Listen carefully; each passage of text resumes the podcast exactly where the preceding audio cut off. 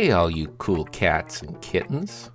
The following is a short recap of the 2019 Crackerjack episodes I had the pleasure of recording. These 10 local Crackerjacks discuss with me various topics from fighting to leadership. As you may know, the dictionary definition of a crackerjack is somebody or something that is exceptionally good. Why I think and call these folks crackerjacks really is simple. Their default life actions are to stick up for a person or a principle they believe in. I find that exceptionally good. But you don't have to take my word for it. Just ask their family or friends. They'll say things like, This person lights up the room, or they're willing to give their jacket right off their back. They make other people feel at ease. Bottom line, these Cracker Jacks have a common characteristic they will put others before themselves.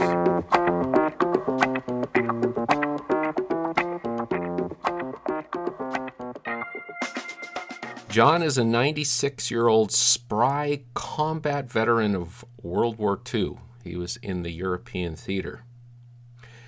And to have a representative of the greatest generation in my basement on the 75th anniversary of D Day, June 6th, 2019. It was beyond surreal to say the least. This brief audio clip is John describing in amazing detail. In the world of fast conversations, it is refreshing to absorb his wisdom and experience in his pace of thought. Here's John caught in the rain of hot steel. Uh, we uh, went. To, we uh, crossed on a footbridge one misty morning, uh, and uh, uh, the next day we were on attack after we had a little skirmish in a town called Windham, right near the Isar River.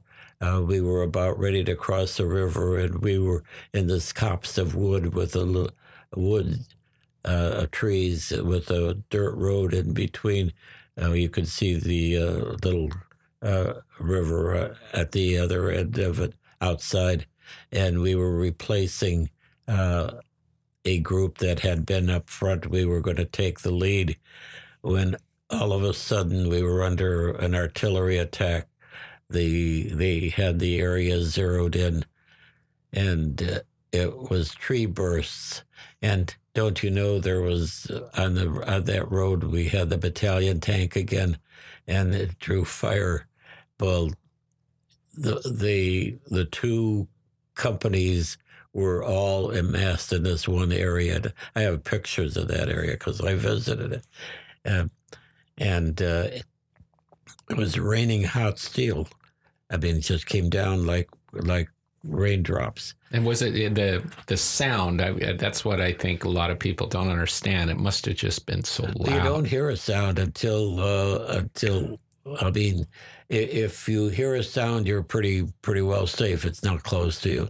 I mean, there sounds are very prominent.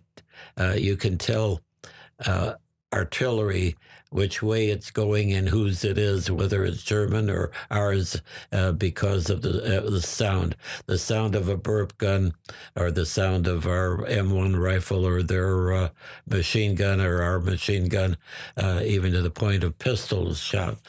And uh, I uh, had picked up a Walther P38 pistol, which was confiscated apparently uh, from uh, when I was sent to the hospital. From at any rate, I decided when we were in in reserves uh, in in, uh, uh in in in Bavaria, uh, I thought I'd pull off a couple of shots. I did, I did, and two or three guys came out of the house immediately because they heard uh, that particular sound.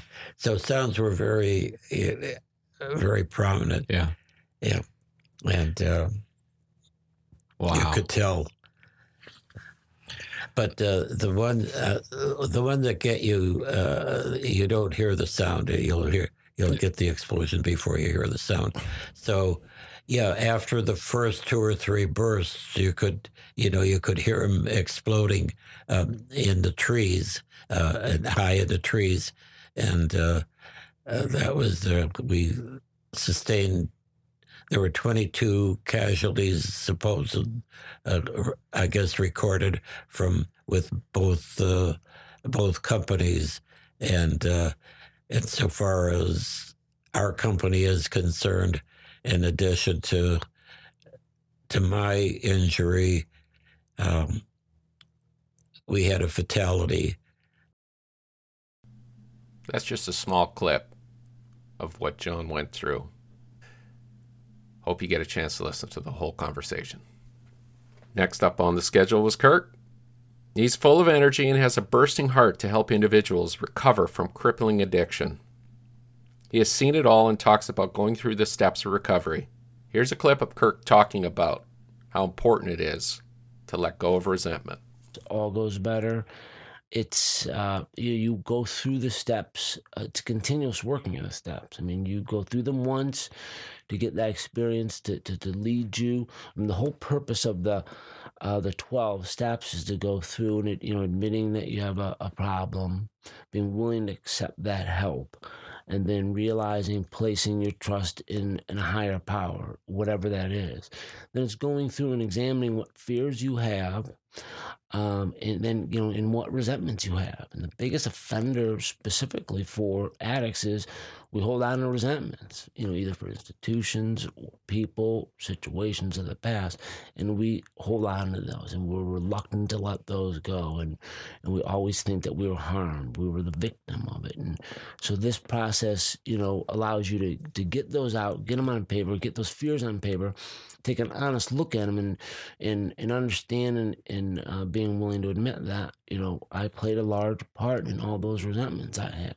You know, I had a resentment you know, for university for putting me on probation, academic, and for um, for discipline. And fact of the matter is, I wasn't going to class and I was smoking dope, so that'll get you on those too. Um, you know, uh, my family abandoned me, but for years I was never home. I was out, you know, so it's that taking ownership of what part you played in those resentments that allows you, gives you freedom from them. Then it's just really becoming willing to be a little bit better each day and get rid of those defects of character we're loaded with, you know. Kirk's a great guy with a big heart. Next up, we had Scott and Jason. There's a reason these next Cracker Jacks are black belts in their martial arts. They're icons in our little community, and many people who know them or have been their students understand their passion of discipline. Here they are the education system that I grew up in, where you take it for granted that it's the teacher's job to stand up in front of the class and shove knowledge down your throat, it leads to this very negative relationship with learning, where students don't feel any personal responsibility for for learning. You know, like realistically, the relationship is more like 30 70. Like I can teach 30%, but if you don't have 70% you're trying to learn, you are learning as an active, as an act, you know, you're not going to get anywhere. You yeah. know? which is exactly how it was with you know it, we, what you're describing as what we we came up with with jujitsu, and same with kuksu for me.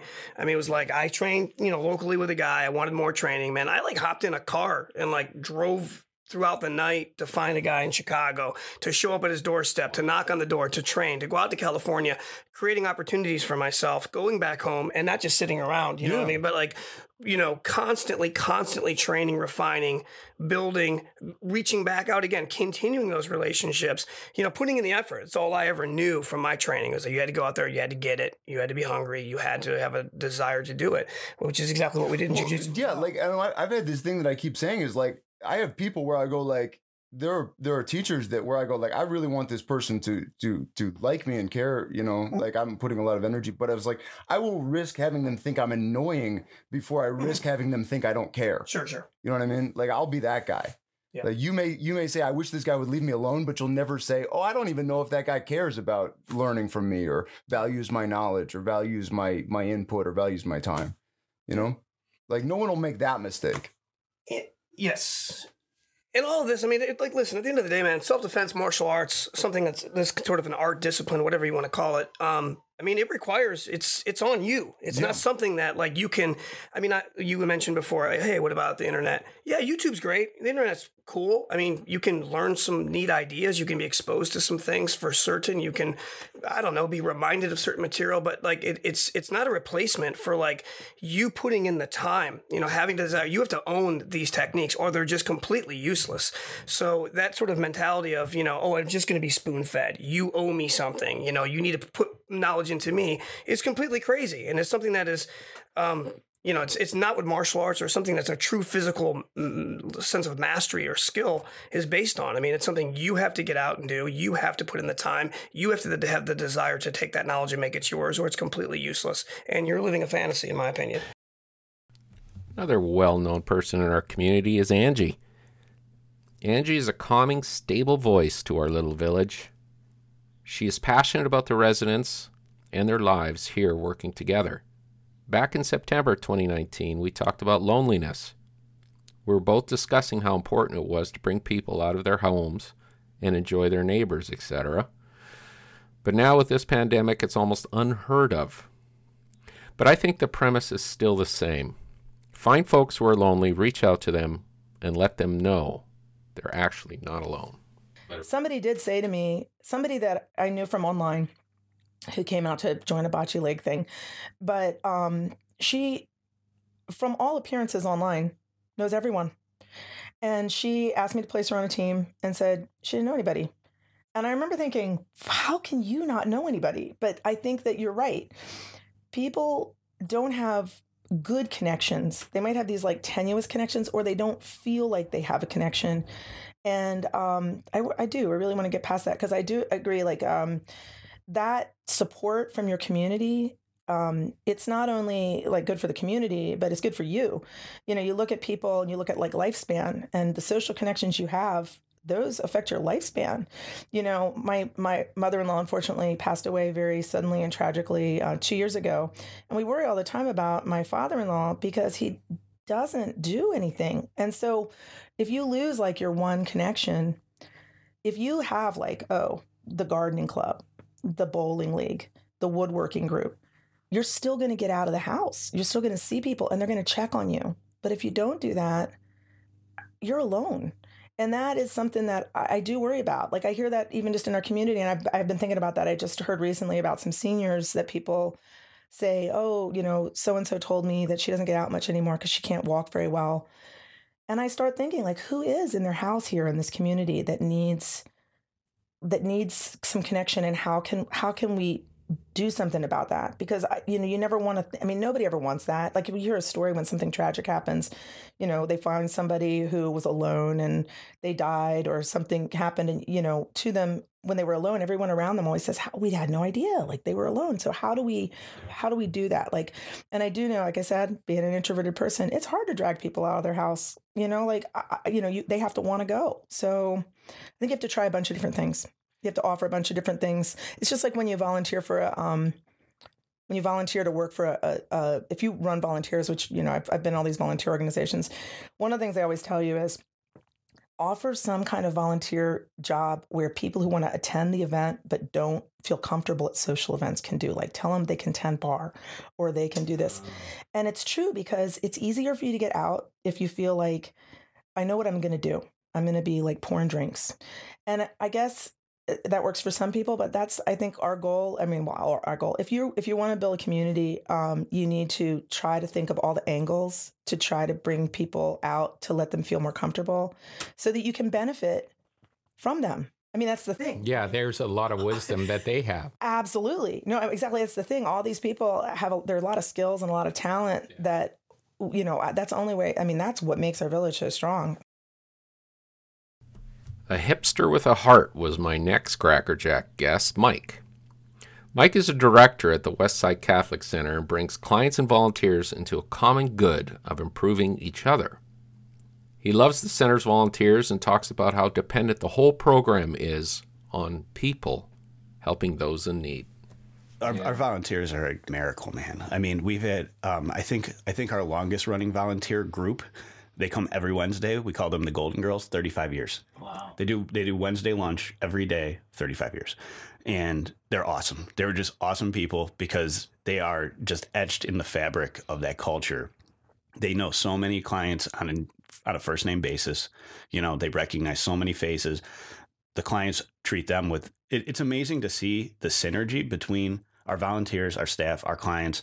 Um, because of the you can the values resonate through people but we exist and are able to operate because we have on average about 250 month like regularly scheduled volunteers in any given month. Whether that's people in the sorting room or the shopping program or the people who come in every monday to help set up for our produce distribution to you know the monday breakfast group the monday lunch group the tuesday breakfast group etc we, we, we have a lot of people we're touching. We have an associate board that's a young professional group that's 50 members strong. Our board of directors is like 29. You know, you, you factor them in, that probably puts us over 300 some volunteers who are touching us monthly. Um, and what you hear a lot that I find so inspiring about the place is that a lot of volunteers say, I get more out of this than our clients do because, you know, they, they know that they're helping to solve a problem. They know that they are they are really exuding hope to others. So in addressing that whole person, it's not just about the food and the shelter, it's the social aspect too. You know, when I said we allow people to stay from one to three to sign up for programming. It's not like intensive programming or mental health. It's movie club, it's chess club, it's bingo. It's just interacting with other people to make sure that we're not allowing people to be isolated socially. Because with that, there's no accountability to others. And we lose track of people.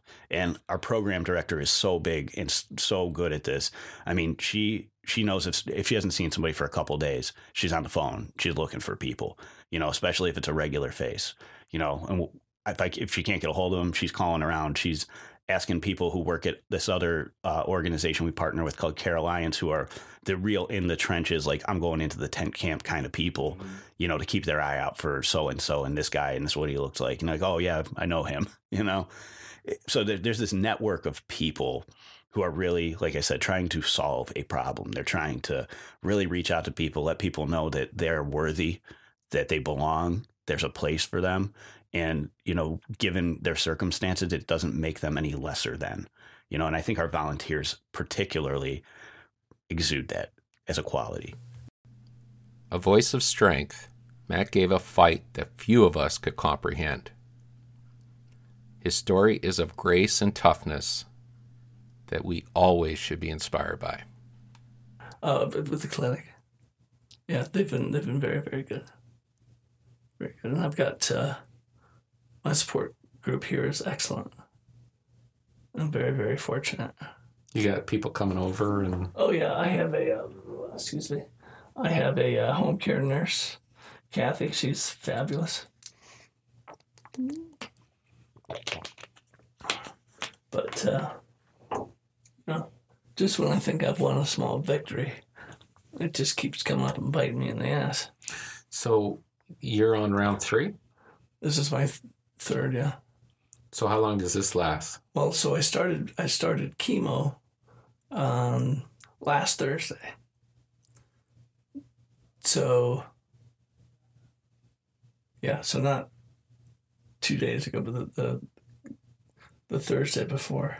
So I got I don't remember I got four or five days in, and then this happened. So they took me off of it. Chemo really messes with you, with your system. I can't imagine. It's terrible stuff. So your um your inner dialogue in your head yeah. for the last two years.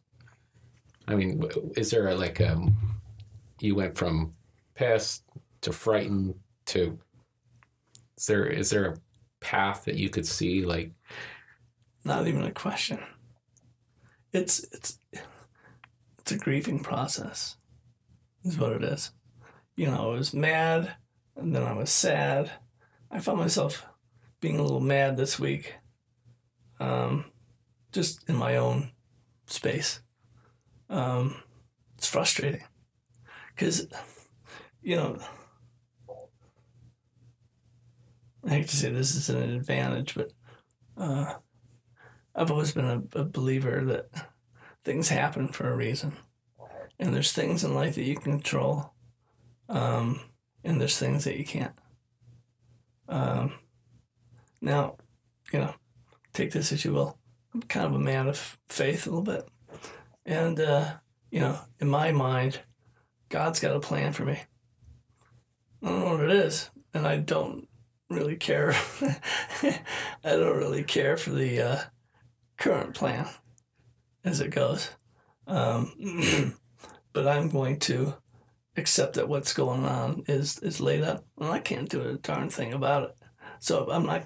I'm just going to kind of put it in his hands and let him deal with it, and I'm just going to try to do the best that I can to get through this. I mean, it's it's hard.